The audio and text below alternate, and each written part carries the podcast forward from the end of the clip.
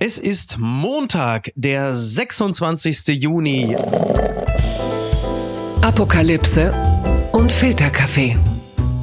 Die frisch gebrühten Schlagzeilen des Tages. Mit Mickey Beisenherz. Einen wunderschönen Montagmorgen und herzlich willkommen zu Apokalypse und Filterkaffee, das News Omelette. Und auch heute blicken wir ein wenig auf die Schlagzeilen der Meldung des Tages. Was ist wichtig? Was ist von Gesprächswert? Worüber lohnt es sich zu reden? Und dieser Mann kann sehr gut über gesellschaftliches und politisches reden, denn er ist ein politischer Mensch. Das merkt man, wenn man ihn als Comedian, als Stand-Upper auf der Bühne erlebt oder im Podcast Bratwurst und Baklava zusammen mit Özcan Kosa. Und er ist der einzige Mann, der jemals dafür gesorgt hat, in der mittlerweile langen Geschichte von Apokalypse und Filterkaffee, dass wir nach der gemeinsamen Folge verklagt wurden. Das heißt, man wird auch heute in Dubai ganz genau zuhören, was er äußert. Herzlich willkommen, Basti Bielendorf. Ja, hallo ihr Lieben. Grüße gehen raus an die Wasserrutsche in Dubai, ins Atlantis. Wir freuen uns sehr. Mal gucken, was diesmal an Anwaltsschreiben kommt. Ich gebe mein Bestes. Ich habe ich hab den Keuschheitsgürtel über meine Zunge gelegt. Ich werde ganz brav sein heute. Ja, na bitte, bitte nicht. Halt ihn nicht zu sehr zurück. Übrigens, ein anderer ist völlig aus sich rausgegangen. Das Internet tobte.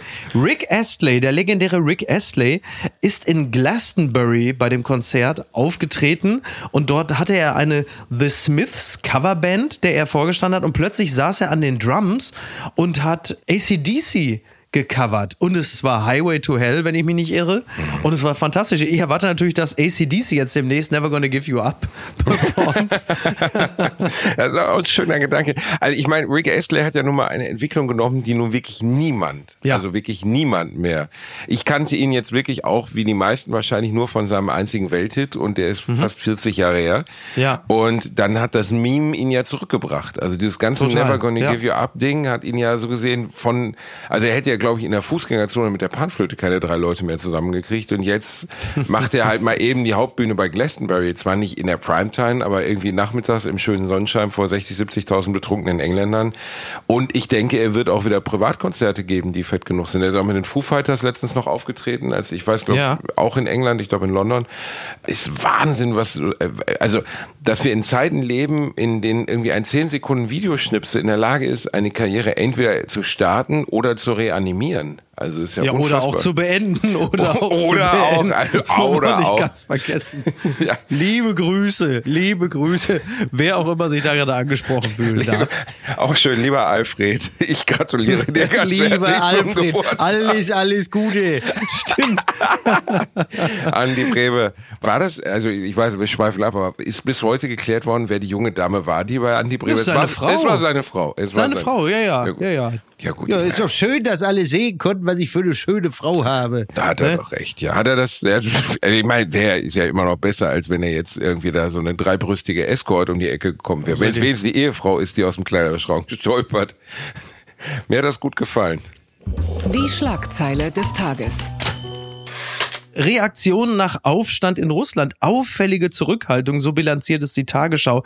Mehr als 24 Stunden Revolte, dann war der Aufstand der Wagner-Söldner gegen die Führung in Moskau plötzlich vorbei.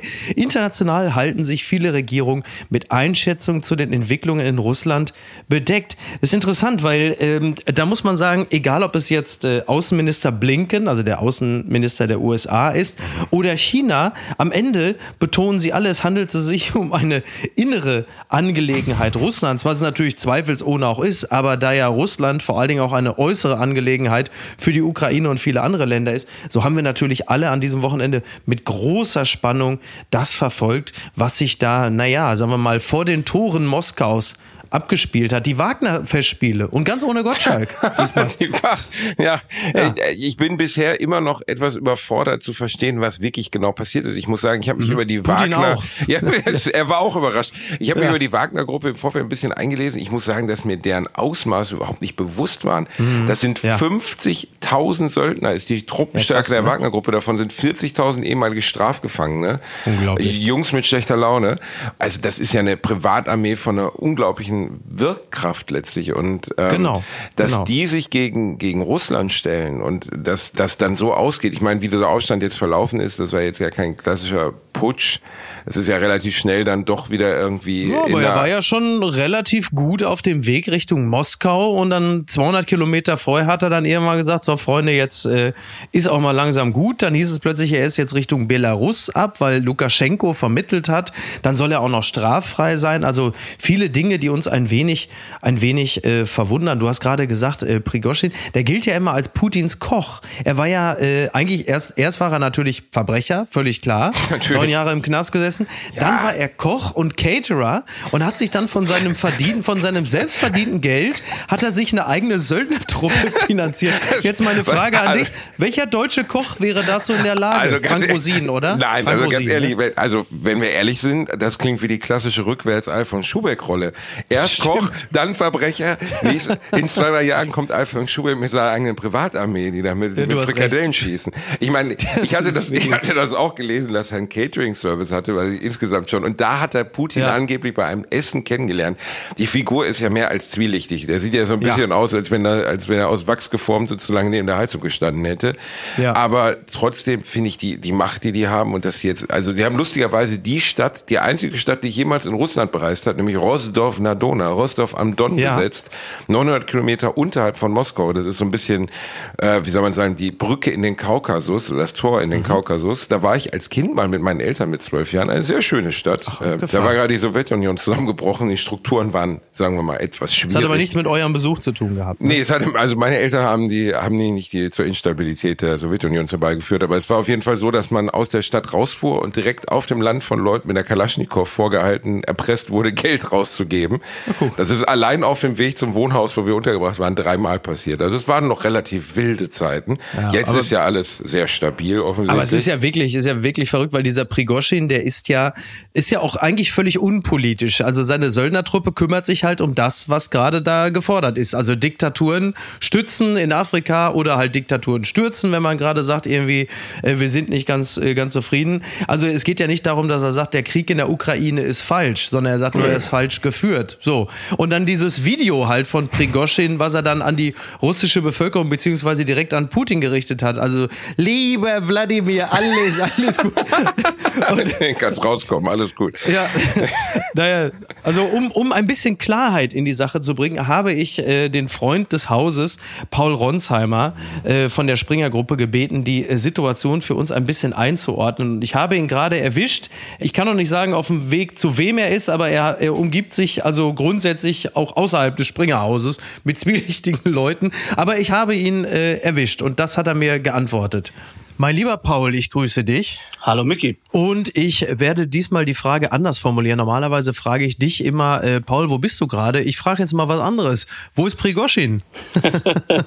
das ist wahrscheinlich die One Million Dollar Frage. Ja. Ich habe gehört, dass Prigozhin meinen Kollegen von Politico Sprachaufnahmen geschickt hat, Ach, in denen er gesagt hat, dass er jetzt ähm, gerne amerikanische Flugzeuge hätte. Mhm. Also er macht noch Späße offenbar. Hm. Die Frage ist natürlich auch, wer ist mit ihm unterwegs? Also ja. wie viele Leute hat er an seiner Seite? Und die größte Frage ist ja weiterhin auch nicht gelöst und vielleicht wird man sie auch nie lösen können.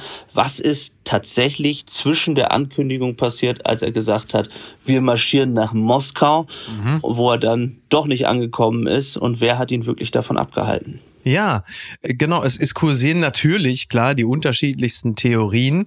Denn du sagst, er ist ziemlich weit vorgerückt. Ich glaube, waren es 200 Kilometer vor Moskau oder so? Ja, ich, ja ungefähr. Ne? Und 200. Ja, und jetzt sind natürlich viele andere, die sich die Frage stellen und sagen, na ja, also es sind zwar 200 Kilometer vor Moskau, aber andererseits, wie hat er es überhaupt so weit geschafft? Waren da Leute involviert? Hat er äh, mit den, ich setze das mal in Gänsefüßchen, Eliten in Moskau in irgendeiner Art und Weise äh, eine Art Deal gehabt und dann hat ihn doch der Mut verlassen. Was ist da dran? Und wo ich gerade hier schon wild herumspekuliere, was ist wiederum daran, was auch unter anderem im Presseclub auch mal reingeworfen wurde, dass es möglicherweise eine Inszenierung gewesen ist, um äh, die Macht von Putin am Ende zu stärken? Also diese Theorie halte ich für Quatsch, denn mhm. wenn wir uns an den Fakten orientieren, muss man ja einfach ganz klar sagen, egal wie das jetzt ausgegangen ist, Putin ist erstmal massiv geschwächt. Also er kann mhm. die Eliten nicht schützen. Er lässt zu, dass jemand von der Grenze bis 200 Kilometer davor rankommt. Er zeigt der gesamten Bevölkerung, dass er am Morgen sagt, ja, ähm, die werden bestraft, das sind Verräter und am Abend sind sie straffrei in Belarus. Ja. Also die Theorie, dass das jetzt ein Masterpiece sein soll, da muss man sich einfach die Fakten anschauen und dann kommt man zu dem Entschluss, das ist für Putin einfach viel zu schlecht ausgegangen und auch in der öffentlichen Wahrnehmung. Mhm. Äh, also ich halte es für nahezu ausgeschlossen. Ähm, was ist passiert mit den Eliten? Was ich höre aus verschiedenen Quellen ist, ähm, dass es große Panik gegeben hat den Tag über und dass es auch schon Versuche gab, wie man denn jetzt am schnellsten da wegkommt. Ähm, also da war wirklich wirklich Panik unterwegs, wurde Prigozhin geholfen. Ich gehe fest davon aus, ähm, dass andere auch in diesen Plan eingeweiht waren, denn ansonsten hätte er da nicht einfach so losfahren können und alles erledigen können. Was Wie aber ja wiederum bedeutet, dass es in dem Zirkel rund um Putin dann doch einige gibt, die ein Interesse daran haben, Putin zu stürzen. Absolut. Und dieses Interesse wird auch da bleiben. Davon gehe ich stark aus. Nur möglicherweise, und jetzt kommen wir eben zu der Frage, was ist dann passiert? Äh, kann es ja zum Beispiel passiert sein, dass Prigozhin auf dem Weg dorthin gemerkt hat, naja, ich kann zwar bis nach Moskau gehen, aber ob mhm. der Verräter dann wirklich derjenige ist, der am Ende Präsident wird oder die Macht übernimmt, oder wird er dann nicht vielleicht auch erschossen ja. von jemandem anderen, der auch die Macht will, das hat er vielleicht noch nicht so gesehen und ist dann abgebogen. Mhm. Aber wie wahrscheinlich ist es, dass jemand, der äh, von Putin ja als Hochverräter bezeichnet wurde, dass der äh, noch eine hohe Lebenserwartung hat? Das ist dann wiederum die Frage, wie sehr ihn seine Leute schützen können und wie sehr ihn vielleicht auch Lukaschenko schützt. Denn Lukaschenko und Putin haben ja auch ein kompliziertes Verhältnis. Ja. Putin wollte immer, dass er Truppen schickt. Lukaschenko hat sich dagegen wehren können, hat dann zwar die russischen Truppen durchgelassen, aber das bedeutet ja nicht, dass Lukaschenko zum Beispiel kein Interesse daran haben könnte, ähm, Putin schwach zu halten. Mhm. Das ist wiederum im, Interesse von Lukaschenko. Aber dass der große Putin sich jetzt beim kleinen Lukaschenko bedankt dafür, dass er da quasi vermittelt hat und im Grunde genommen den Friedensstifter gespielt hat, das ist doch eine Botschaft, äh, die zeugt ja nun wirklich von einer überraschenden Schwäche Putins. Absolut. Und diese überraschende Schwäche, äh, muss man ja konstatieren, kommt zu einem Zeitpunkt, wo vergleichsweise ist ja für die russischen Truppen gar nicht so schlecht aussah. Also an der Front, was mhm. ich dort gesehen habe, hatte ich nicht das Gefühl, dass zumindest zum jetzigen Zeitpunkt die Ukrainer wirklich nach vorn kommen. Es gab dann erste Stimmen auch der Ukrainer, die gesagt haben, wir kommen weniger gut voran als erwartet. Ähm, das haben auch Experten gesagt. Auch das heißt nicht, dass man da gar nicht durchkommt, aber ich nehme jetzt einfach den Status quo. Und ausgerechnet zu diesem Zeitpunkt ähm, passiert dann das. Es gibt ja auch Quellen, mhm. die behaupten, das sei monatelang vorbereitet gewesen. Ob diese acht Monate stimmen, kann ich mir nicht so richtig vorstellen. Aber natürlich, was ich von allen höre in der Ukraine, in der Zelensky-Umgebung, bei den Ministern, bei denjenigen, weißt du, die waren alle wirklich ein bisschen frustriert die letzten Wochen. Als ja. ich Samstag mit denen telefoniert habe, die waren wie aufgeputscht. Also wirklich wieder ja. Neuer Lebensgeist bei denjenigen, die darauf hoffen, dass die Ukraine das Ding wirklich gewinnen kann und ganz entscheidend, die Leute in der Umgebung von Zelensky glauben, dass diese Erzählweise von Scholz und Macron, nämlich zu sagen, irgendwann müssen wir mit Putin an den Verhandlungstisch, dass das jetzt mit dieser Nummer vorbei ist. Also dass sozusagen sich Zelenskys Ansatz zu sagen, mit Putin niemals jetzt auch im gesamten Westen durchsetzen könnte. Und was bedeutet das, was am Wochenende geschehen ist für die russische Bevölkerung? Für die russische Bevölkerung bedeutet das, glaube ich, dass sie sehr unsicheren Zeiten entgegengehen und auch nicht wissen, wer wirklich der starke Mann ist. Die Botschaften kommen nicht mehr durch, die Propaganda kommt nicht mehr durch. Die wissen ja auch alle nicht mehr, in welche Richtung sie laufen sollen. Ja, ich meine, vorher war es mhm. klar in, in, gewisser Weise. Also ich bin mal gespannt, wie die ganzen Propagandashows laufen sollen.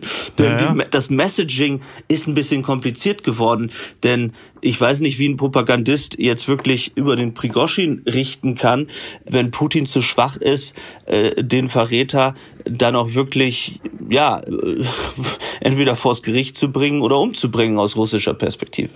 Dann warten wir mal ab, wie die Dinge sich weiterentwickeln. Auf jeden Fall ist da eine völlig neue Dynamik ähm, hineingeraten und ähm, ja, wir beobachten das weiter und äh, glücklicherweise bist du ja an unserer Seite und äh, hältst uns auf dem Laufenden, Paul. Ich danke dir ganz herzlich. Danke dir, Miki. Mach's gut. Bis denn. Ciao, ciao. Ciao. Bitte empören Sie sich jetzt.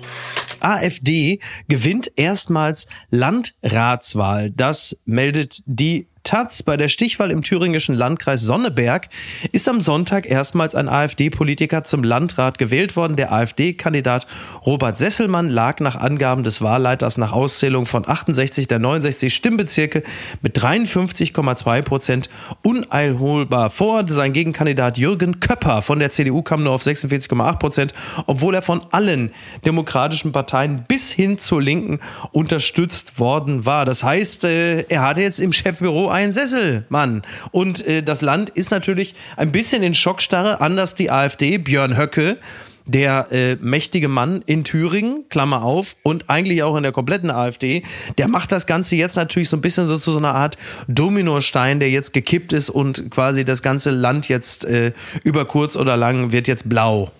Das ganze Land wird blau, ja. Also äh, wer da oder braun, wer, je nachdem, wer, wie man es halt will. Kann ne? man ja, also wahrscheinlich waren die, die gewählt haben, erst blau und jetzt sind sie braun. Es ist erschreckend, muss man nicht drüber reden. Ich äh, komme ja genauso wie du aus dem tiefsten Ruhrgebiet aus äh, Gelsenkirchen, ja. wo wir bedauerlicherweise auch diese Tendenzen sehen, zwar noch nicht in dieser Massivität, aber wo auch trotzdem die AfD mittlerweile schon erstaunlich ja. hohe Wählerzahlen. Übrigens bekommt. auch viel aus dem äh, Spektrum der Sozialdemokraten, ne? die dann rüber zur AfD gehen. Also es ist nicht immer nur der klassische Weg von der CDU rüber nee. zur AfD, sondern auch gerne aus der Sozialdemokratie abgewandert. Gelsenkirchen war immer klassisch sozialdemokratisch und ist dann auch auseinandergebröckelt in diesem Sinne. Ja. Ich finde es erschreckend und es ist noch nicht mal absehbar, ob wir nicht doch wirklich irgendwann vor der Gezeitenwende stehen, dass irgendwann die CDU bereit ist, dann doch mit der AfD zu koalieren. Ich hoffe, dass das nie passiert. Mhm. Ich fände es extrem erschreckend. Ich finde es ein Schritt in die absolut falsche Richtung. Und ich finde, ich meine, wir sprechen jetzt über einen kleinen Landkreis. Wir ja, sprechen ja. über 50.000 ja, genau. Menschen. Ne? Also genau. Es ist alles, es ist jetzt noch kein bundesweites Ergebnis, aber es ist trotzdem, dass sie so eine Macht entwickelt haben und so eine Wucht entwickelt haben. Man sucht natürlich nach Gründen. Ich habe jetzt über Sonneberg mal äh, kurz drüber gegoogelt. Mhm. Ich kannte es natürlich, muss ich zugegebenermaßen nicht. Es hat so den klassischen Verlauf vieler Städte der neuen Bundesländer, in denen so die Gentrifizierung in die Richtung ging, dass einfach eine starke Überalterung stattfindet. Fast 30 Prozent der Leute dort sind über 65 Jahre alt. Ein Fünftel der Einwohner ist seit 1990 weggezogen. Mhm. Die Arbeitslosenquote ist eigentlich überschaubar, also bei viereinhalb Prozent ist jetzt nicht so dramatisch, aber es ist auf jeden Fall, es sind die, die sich liegen gelassen fühlen. So die klassischen. Ja, absolut, aber da, da, genau, aber da sind sie ja übrigens im Osten ja auch nicht alleine. Ne? Also zum Beispiel hat die AfD ja auch in Baden-Württemberg extrem hohe Zustimmungsraten. Und das ist ja bei der AfD ja so, so, also in Sonnenberg zum Beispiel, da haben sie ja sehr viel äh, bundespolitische Themen einfach auf die Plakate geklebt. Ne? So, so simple Botschaften wie Diesel ist super, Meinungsfreiheit, wir sind das Volk. Natürlich dann ich hoffe, das ganze es ging Thema. Um Gendern. Ging es um Gendern wenigstens? Auch. Ich, ich habe nicht jedes einzelne Plakat mir angeguckt, aber es ist möglich. Also das heißt, die, die AfD, so wie sie sich der, also ich, ich sage mal, man hat ungefähr, sagen wir so, acht bis 10 Prozent diesen Frustsockel, ne, wie Korte es nennt, so, das ist so die stabile Wählerschaft der AfD. Da sind dann auch durchaus ein paar, nicht ein paar, sondern ein, einige Rechte dabei. So, die finden das auch alles gut und die wählen äh, die AfD auch nicht nur trotz des Faschismus, sondern auch weil. Aber dann hast du darauf aufbauen natürlich auch sehr viele, die sich von dieser Bundespolitik, von der Ampelpolitik derzeit äh, nun so gar nicht abgeholt fühlen. Und da ist die AfD so ein, so ein Unzufriedenheitsmesser, so ein Grollometer. Und da klar, da sagen die dann natürlich, ja, wenn die uns nicht zuhören, dann wählen wir jetzt mal schön die AfD hier zum Landrat. Ich meine, die Wahlbeteiligung lag bei 60 Prozent, das darf man jetzt auch nicht übertreiben. Aber für so eine Landratswahl ist es eigentlich gar nicht so wenig. Und ähm, das kriegst du, glaube ich, wirklich bis zu einem gewissen Prozentsatz nur durch gute Politik oder zumindest durch eine mäßige Politik, die dann aber die Ampel geschlossen repräsentiert, äh, wieder einigermaßen eingefangen. So, ist ja nicht so, als hättest du jetzt da irgendwie, äh, das, wenn ich den, den Hashtag Ossis bei Twitter sehe, da kriege ich schon das kalte Kotzen, weil das dann sich wieder so anfühlt, ja. als schicken sie demnächst irgendwelche Reporter nach Thüringen wie zu den Indigenen am Amazonas, um diese Ostdeutschen dann zu ergründen. Das ist ja Quatsch. So, und das führt ja übrigens nur zu einer weiteren Verhärtung und nur zu einem weiteren, so fickt euch, jetzt wählen wir die AfD erst recht. Also das führt ja auch zu nichts. Also die Teilung Deutschlands, sagen wir medial weiter aufrecht zu erhalten, während sie schon so lange vorbei ist, ist sicherlich nicht der richtige Weg. Natürlich gibt es ja. immer noch soziale und mentale Unterschiede, die sind zu Klar. spüren teilweise. Ja. Das ist auch völlig normal aufgrund der langen Trennung und der Situation. Aber das wird uns nicht weiterhelfen. Und Protestwahl ist halt immer der Fehler. Also immer falsch zu sagen, ich, also ich bin jetzt gegen mit meiner derzeitigen Regierung nicht äh, zufrieden, deswegen will ich jetzt offene Faschisten. Das ist ja einfach Wahnsinn. Und ja. ich meine, Björn Höcke, darüber müssen wir nicht reden.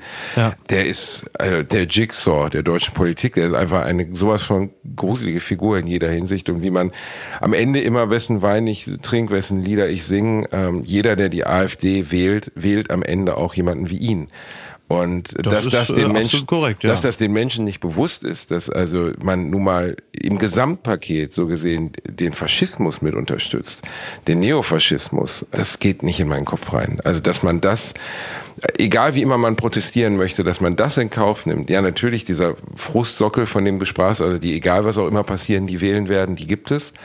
Aber dass darüber hinaus es Menschen gibt, die sagen, ja, ich bin mit der derzeitigen Politik nicht zufrieden und unterstütze jetzt sowas, das ist einfach unglaublich erschreckend. Und ich habe die stille Hoffnung, dass das äh, bundesweit irgendwann wieder abflacht, weil sie bieten ja keine Lösung an. Es gibt ja keine, also das, das ist ja blinder Populismus ohne jegliche wirkliche Politik dahinter, ohne wirkliche Ideen, ohne wirkliche Entwicklungsideen, wie es jetzt besser werden würde. Und das ist ja eigentlich bei Populismus immer das Gleiche, dass du halt jemanden hast, der laut schreit, hier, ich habe die Lösung, dann wählt man den und dann stellt man nach der Wahl fest, ah, der hat die gar nicht. Und in diesem Fall ist es, glaube ich, genau das Gleiche wie bei allen Populisten zuvor. Was ist denn da schiefgelaufen? Es ist unerträglich heiß. ICE auf Brücke evakuiert, Soldaten sichern Zug. Das berichtet NTV, eine Horrorfahrt. Erleben hunderte Reisende in einem ICE in Ostdeutschland. Der Zug kommt mitten auf der Strecke zum Stehen und kann nicht weiterfahren. Auch die Klimaanlage fällt aus. Mehrere Reisende kriegen daraufhin Kreislaufprobleme. Es war der ICE 79 auf dem Weg von Berlin nach Zürich. Der blieb dann irgendwann auf freier Strecke stehen. Technische Störung an der Stromversorgung. Und dann fiel auch noch die Klimaanlage aus bei über 30 Grad. Und dann sitzt du da in diesem glühenden Stück Altmetall. Ne? 800 Passagiere am Ölen ohne Ende. Äh, ich habe schon gesagt, also wenn sich das so weiterentwickelt mit der Deutschen Bahn, dann stellt man sich bald wirklich die Frage, dass man sagt, also fahre ich jetzt mit so einem kleinen U-Boot runter zur Titanic oder mit dem ICE 615 nach Stralsund. Ne? Der, der fahrende sagen, Menschentoaster. Ja, genau, genau. ah, es ist wieder so eine typische Bahngeschichte, wie es sie natürlich im Sommer noch heute. Aber man muss es jetzt mal positiv sehen. Endlich war die Gulaschsuppe im Bordrestaurant mal ausreichend heiß erhitzt. Ne? Ja, sie war einmal durcherhitzt das erste Mal. Ja. Bedauerlicherweise auch war schön. auch der Konsument durcherhitzt. Das ist dann das ja, Problem. Das ist natürlich wiederum, ich meine, ja. mein, wir beide sind ja, gehören ja zu den Leidtragenden. Wir sind ja beides, glaube ich, häufige Bahnfahrer. Du gehörst sogar zu den Irren, die, die eine 100er Bahncard besitzen. Also die, wirklich, äh, die echten Masochisten. Ja. Ich meine, jemals jemand, der irgendwie mit, mit einem flatulierenden Rentner, der sich Eierbrötchen reinschraubt, in einem, in einem Viererabteil gesessen hat, der weiß, wie die Hölle aussieht. Ja. Und wenn man sich das jetzt auch noch unter 45 Grad vorstellt, ich finde am schönsten an der Meldung eigentlich die Klimaanlage Klimaanlage gab ihren Geist auf, es war einfach zu warm. Das ist natürlich auch überraschend, dass so eine Klimaanlage, also die sollte ja eigentlich ja, schon dafür gedacht sein, dass halt nicht so warm wird.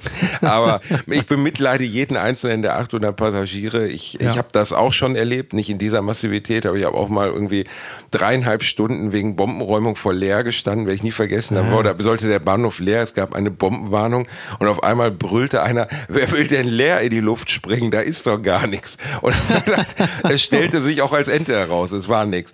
Aber die Bahn ist natürlich überaltert und äh, von den Strukturen her egal welches europäische Land man bereist, natürlich ist es einfacher, das, das Bahnnetz der, der Schweiz oder Österreichs aufrechtzuerhalten, weil es auch Klar. einfach strukturell viel kleiner ist. Ja. Aber egal, wo du hingehst, ob es jetzt Frankreich ist oder von mir aus auch England, äh, wenn sie die EU verlassen wollen, ähm, du wirst eine solche Flickschusterei und solche absurden Meldungen, wie wir sie bei der Deutschen Bahn haben, einfach nicht miterleben. Also Dafür ich mein, siehst du sehr viele Füße. Ich bin noch gestern von Bochum mit dem EC äh, dann zurück nach Hamburg gefahren. Übrigens äh, nur 20 Minuten verspätet, das oh, finde ich völlig okay. Das ist, okay. das ist ähm, pünktlich im weitesten äh, Sinne. Ich habe wahnsinnig, wahnsinnig viele Füße gesehen. Also Füße? ganz toll. Ich habe die schönsten. Hast du gelegen, ich hab die schönsten, oder was heißt das? Ich habe die schönsten Hornhäute äh, Europas gesehen in, in meinem äh, Bahnabteil. Toll. In äh, Wagen 262, weil alle die Schuhe aus hatten, bis auf mich. Ich dachte, sag mal, seid ihr alle irre geworden? Zieht euch die Quanten an, ey. Wirklich. wirklich unfassbar. Ja, ich fand Als schön eine bei Rolle der Meldung. Chipsletten ausgekippt, ey. So sahen da die ganzen. Ich fand schön, was alles in diesem Zug drin war. Dass da Soldaten drin waren, die dann ja. äh, dann war auch noch ein Notfallseelsorger zufällig vor Ort. Ja. Also der kleine war Gesellschaft eigentlich, wie bei Snowpiercer so, ja, ne? Völlig, genau, so eine kleine die ganze Gesellschaft. Gesellschaft. Also vielleicht sollte man ab sofort einfach in jeder deutschen Bahn, so man hat doch nach dem 11. September damals Sky Sheriffs in jedes amerikanische Flugzeug gesetzt. Ja, weißt du, einen, stimmt, einen genau. bewaffneten Sky Sheriff und man sollte jetzt in jede deutsche Bahn einen Notfallseelsorger reinsetzen. Einfach nur prophylaktisch, weil er wird gebraucht werden. Also spätestens, wenn im Bordbistro mal wieder gar nichts geht, wenn das Angebot von sehr begrenzt auf nicht vorhanden. Ich hatte letztens eine Durchsage, da sagte einer durch, bedauerlicherweise haben wir nur ein sehr begrenztes Angebot heute in, in unserem schönen Bordbistro. und ungefähr eine Minute später sagt er durch, bedauerlicherweise haben wir gar kein Angebot mehr in unserem Bordbistro. Da waren sie dann auf Wasser übergegangen. Also Notfallseelsorge in der Deutschen Bahn, ich bewerbe mich freiwillig. Endgültig zu weit gegangen. Du hast den Notfallseelsorger doch schon angesprochen, deswegen machen wir auch da gleich weiter. CNN meldet, a restaurant must pay workers 140,000 after allegedly hiring a fake priest to extract confessions of workers' sins. Also es gibt ein Restaurant in Kalifornien und äh, das äh, nennt sich wohl irgendwie Taqueria Garibaldi und der Owner, also der Besitzer, Che Garibaldi, der hatte gedacht, weißt du was, ich mache das folgendermaßen, ich äh, stelle hier so ein Priest, also in dem Falle war es wahrscheinlich wirklich auch so eine Art, naja, so doch nicht nur ein Seelsorger, sondern wirklich ein, ein Priester, aber einen falschen Priester, den stelle ich an und da kann nämlich unser Staff, also unsere Mitarbeiter und Mitarbeiterinnen, die können dann bei ihm so eine kleine Beichte ablegen, weil äh, ich gehe mal davon aus, ich mutmaße jetzt mal, da werden vielleicht sehr viele Mexikaner, Mexikanerinnen gearbeitet haben, die in der Regel ja recht religiös sind und dann hat er gesagt, guck mal, dann können die doch direkt hier vor Ort in dem Laden immer mal so ihre Beichte ablegen und die Beichte sollen aber so Sachen, dass der falsche Priester dann gefragt hat, so, mein Sohn, mein Sohn, hast du möglicherweise, warst du zu spät zur Arbeit, hast du Geld gestohlen vom Restaurant oder hast du irgendwie vielleicht böse, böse Absichten, negative Gedanken gegenüber dem Chef und dann haben die dann auch wirklich da so gestanden und gebeichtet und das hat er dann gegen die benutzt, der Chef. Also das ist sowas von angefangen. Finde ich aber also, auch das irgendwie sehr lustig. was ich seit langem erlebt habe. Also ich sag mal, Ein falscher Priester. Wenn Toll. du das nächste Mal bei Mac ist oder KFC siehst, wie einer der Chefs anfängt, so eine Beichtkabine reinzuschieben. Ja. Also dann weißt du besser, da keine Aussagen machen, dass du letzte Woche auf die Chicken McNuggets gefurzt ja. hast. Einfach ja. nichts sagen, schweigen, einfach sagen, hier, ich habe damit nichts zu tun, es tut mir leid. Ich finde die Idee ja an sich ganz lustig, aber ich meine, wie, wie dermaßen man erstmal um die Ecke denken muss, um sich dann so, so eine Art Pseudopriester ne? und dann, dann, aber wie erklärst du denn deinen Mitarbeitern, ich habe jetzt hier einen Priester, da könnt ihr mal spontan die Beichte ablegen zwischen, in der Mittagspause ist immer alles möglich. Das ist schon wirklich ziemlich abgefahren. Ich meine, da muss man jetzt natürlich als Deutscher, da, da packt man sich natürlich an den Kopf, da ein falscher Priester, der macht sich strafbar. Hier in Deutschland, da machen sich die echten Priester noch anständig strafbar. Das muss man von der Seite sehen, ne? So. Aber dieses Restaurant ist ja auch abgefahren. Also dieser Che Garibaldi von der Taqueria Garibaldi, ähm, der hat sich noch einiges mehr zu Schulden kommen lassen. Also die, man hat dann im Zuge der Ermittlungen herausgefunden,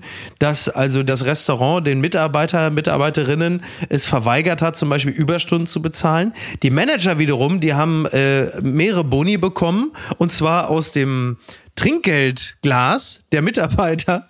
Finde ich auch toll. Und äh, es ist wohl auch so, dass ähm, die Mitarbeiter, Mitarbeiterinnen, denen wurde dann gedroht, also auch mit also Konsequenzen in Sachen Einwanderungsbehörde, wenn die jetzt mit den Ermittlern kooperieren würden. Also es ist wirklich. Da ist aber also Zacharia Garibaldi, ja. ich würde sagen, drei von fünf Top. Sternen. Da möchte also, falls einer einen Sommerjob braucht, vielleicht auch als Fake-Priester, da sind gerade Stellen frei geworden. Verlierer des Tages. Brasilianischer Fußballstar Neymar lässt illegal künstlichen See bauen. Millionenstrafe droht, das berichtet der Spiegel. An der brasilianischen Küste hat der Fußballstar Neymar sein Luxusanwesen um einen See erweitert. Nur die nötigen Genehmigungen, die hat sich der Spieler vom PSG dafür nicht eingeholt.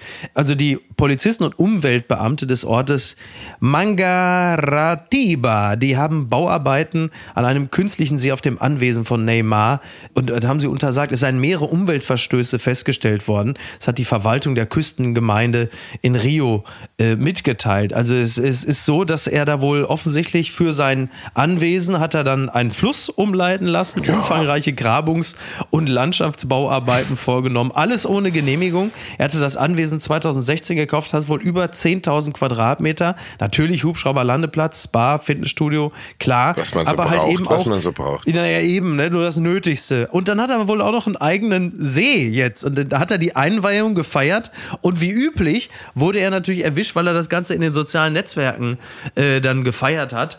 Und da haben sie ihn dann gepackt und gesagt, das kostet jetzt aber eine Million Geldstrafe. Das so. wird ihm richtig wehgetan haben. Da wird er immer ja, aber absolut. ganz, da muss er bestimmt ja. ins Wohnzimmer gegangen sein vom See aus und muss da mal kurz unter das Sofa geguckt haben, ob da zufällig noch eine liegt. Das ist natürlich bitte. Ich finde es ganz lustig, ja. dass eine Umweltbehörde in Brasilien sich über einen See von einem Fußballer aufregt, während sie irgendwie zumindest unter Bolsonaro die letzten zehn Jahre den, den Regenwald in einer solchen Professionalität abgeholzt und niedergebrannt haben. Ja, Wahnsinn. Da kann ne? sich, glaube ich, genau, jeder, jeder Profifußballer von ganz äh, Brasilien kann sich theoretisch zwölf Seen bauen. Sie werden nicht so viel Schaden anrichten, wie dieser Mann in dieser Zeit verursacht hat. Das ist absolut richtig. Und ich muss ganz ehrlicherweise sagen, wenn er als Profifußballer doch Lust hat, an einem hässlichen künstlichen See zu wohnen, warum wechselt er denn nicht zu Borussia Dortmund? Basti, das frage ich dich. also du möchtest doch wohl den zauberhaften Phoenixsee. Nein, möchtest um du Gottes doch hier. Willen. Also ich habe die Anspielung Gottes rausgehört. Willen. Ich bin da viele, viele Male ja. herumgeschwandert und habe mich jedes Mal gefragt, wer denn so behämmert ist, richtig viel Geld dafür auszubezahlen. Äh, um ich denke, Chico oh, wohnt da jetzt auch schon, oder? Wirklich, Chico bestimmt. Chico, schon Chico hat sich da schon einen Wohnwagen wahrscheinlich ja. hingestellt. Ja. Äh, der Phoenixsee Dortmund ist natürlich wirklich ein Ereignis. Maximal zwei bis 300 Jahre, dann ist der schön. Also man muss einfach nur Geduld haben ja. und warten, bis die Natur sich da langsam ansiedelt. Es sind schon die ersten Reiher drüber geflogen, bin ich mir sicher. Woanders ist es auch beschissen. Werbeaktion für Schokolade eskaliert. Kind verletzt. Das berichtet t-online.de. Massenandrang in Regensburg. Es war, es soll wohl kostenlose Schokolade geben und in Regensburg sind dafür so viele Menschen in einen Supermarkt geströmt, dass er geräumt werden musste. Es war irgendwie eine Werbeaktion im Regensburger Hauptbahnhof und das hat dann zur Räumung des Supermarktes geführt. Also das haben natürlich wieder Von mal... Von einem Influencer. Ja, natürlich Influencer, so. Ja, aber guck mal, da, und da muss man sagen, vielleicht sind es die Eheprobleme von Olli Pocher. Ansonsten hätte doch der Van Helsing, der Influencer, hätte doch wahrscheinlich das dann schon rechtzeitig verhindert. Aber er ist privat gerade so dermaßen beschäftigt, dass er Deutschland davon nicht bewahren konnte. Denn es kamen dann plötzlich 1200 statt der erwarteten höchstens 300 Gäste. Und dann wurden teilweise Kinder an die Wände des Supermarkts gedrückt. 14-Jähriger hat eine blutige Lippe. Totale Eskalation wegen Schokolade. Ja, also Black, wirklich, Black Choco oder? Friday. Also, ja. also, ich war ja ein fettes Kind. Ich kann mir das schon vorstellen. Also ich wäre theoretisch ja. mit elf Jahren in der Lage, ne? ich wäre Lage, ich wäre, ja. ich wäre in der Lage gewesen, für so einen Kinder-Maxi-King hätte ich theoretisch schon sieben oder acht Leute aus dem Weg räumen können, so ein bisschen Footballermäßig. Das wäre möglich gewesen.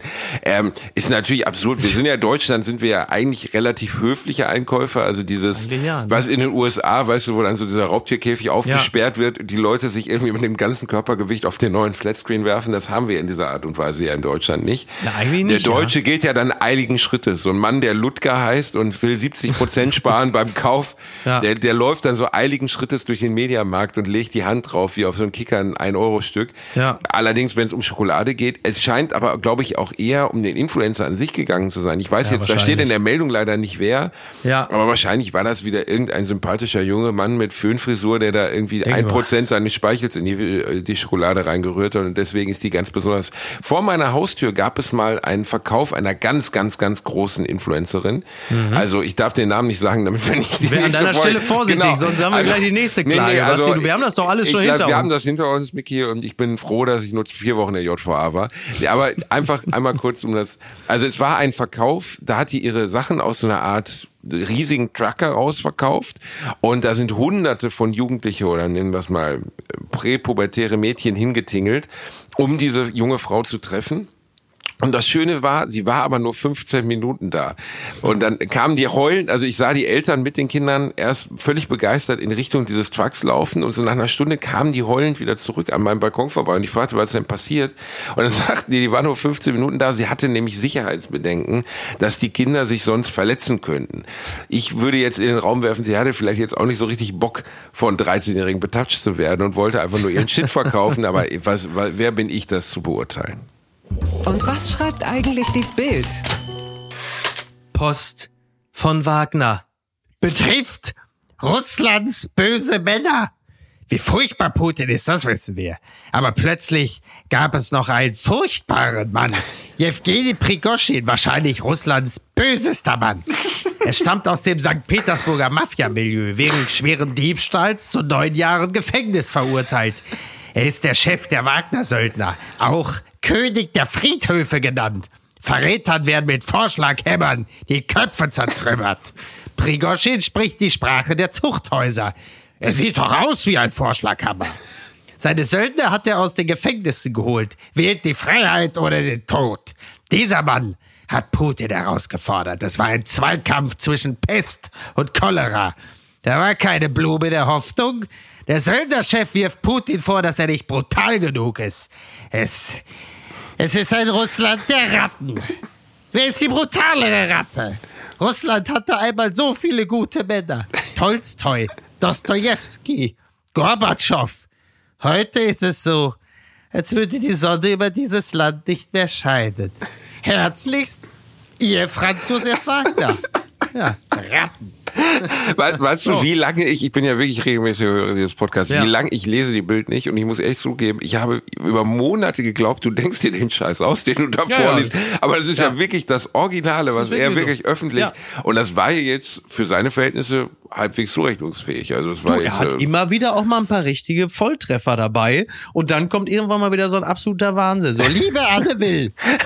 Ziehen Sie keine Hosen an im Fernsehen. Ja, sowas, ja, irgendwie so. Aber das ist wirklich, also ich, äh, ich ich bin, ich bin ja erklärter Fan. Ich möchte an dieser Stelle noch ganz kurz zwei Dinge äh, loswerden. Zum einen sind wir am 5. Juli mit Apokalypse live in Hamburg im Schmitz Tivoli mit Jagoda Marinic, Andreas Loff und Freunden. Basti, du weißt, wie sich das anfühlt, denn du bist äh, der häufigste Gast bislang auf ich der bin, Bühne gewesen. Ich, ich, bin der häufigste Gast. Ich bin der, der meistgesehene Kunde, den du überhaupt hast. Ich durfte schon so oft mit dir dort sitzen und heimlich Stichworte von dir empfangen. Ich, äh, es ist eine wundervolle Veranstaltung ich kann sie jedem nur ans Herzen legen, da muss man hingehen, man muss es gesehen haben.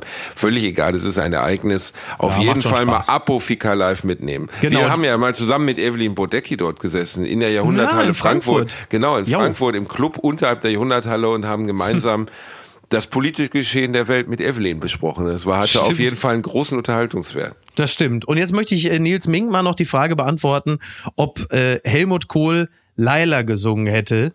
Und ich sag mal so, ich habe ein Buff und meine Buffmutter heißt Laila. Sie ist schöner, sie ist jünger, sie ist geiler. La la la la la la. Sie heißt Laila. So, damit habe ich das jetzt auch erledigt Danke. und ich äh, wünsche allen die ich wünsche allen jetzt einen möglichst entspannten Start in die Woche. Äh, lieber Basti, ich danke dir ganz herzlich. Schön, dass du mal wieder zu Gast gewesen bist. Ich weiß, du hast ein Trauma davon getragen damals, weil wir verklagt wurden, aber lass dir wirklich gesagt sein, das war nicht der Grund, warum du so lange nicht bei uns zu Gast gewesen bist, sondern es hat irgendwie, ich weiß es auch nicht, keine Ahnung. Ich dachte, jetzt, ich bin zur Persona non grata erklärt worden nein, nach dem ganz Gerichtsprozess. Im Gegenteil. Du hast doch im Gerichtssaal nicht einmal zu mir hingeschaut, verdammt nochmal. Ich habe doch gesehen, wie du dich abgewendet hast. Ist nicht so schlimm. Es war mir eine große Ehre, mal wieder da sein zu dürfen. Vielen, vielen Dank, ihr Lieben. Und dann reden wir darüber, äh, was Taylor Swift im Juli 2024 in deiner Heimatstadt Gelsenkirchen anstellen wird. Oh, das wird ein Knaller. Ey, Taylor Swift endlich in Gelsenkirchen. Ich werde in der ersten Reihe sein mit meinem Taylor Swift Fanshirt. Das wird wundervoll werden. Basti, vielen Dank. Mach's gut. Bis denn. Danke. Tschüss. ciao, ciao. Apokalypse und Filtercafé ist eine Studio Bummens Produktion mit freundlicher Unterstützung der Florida Entertainment. Redaktion Niki Hassania. Executive Producer Tobias Baukhage. Produktion Hanna Marahiel. Ton und Schnitt Niki Fränking. Neue Episoden gibt es immer montags, mittwochs, freitags und samstags. Überall, wo es Podcasts gibt. Stimme der Vernunft und unerreicht gute Sprecherin der Rubriken Bettina Rust.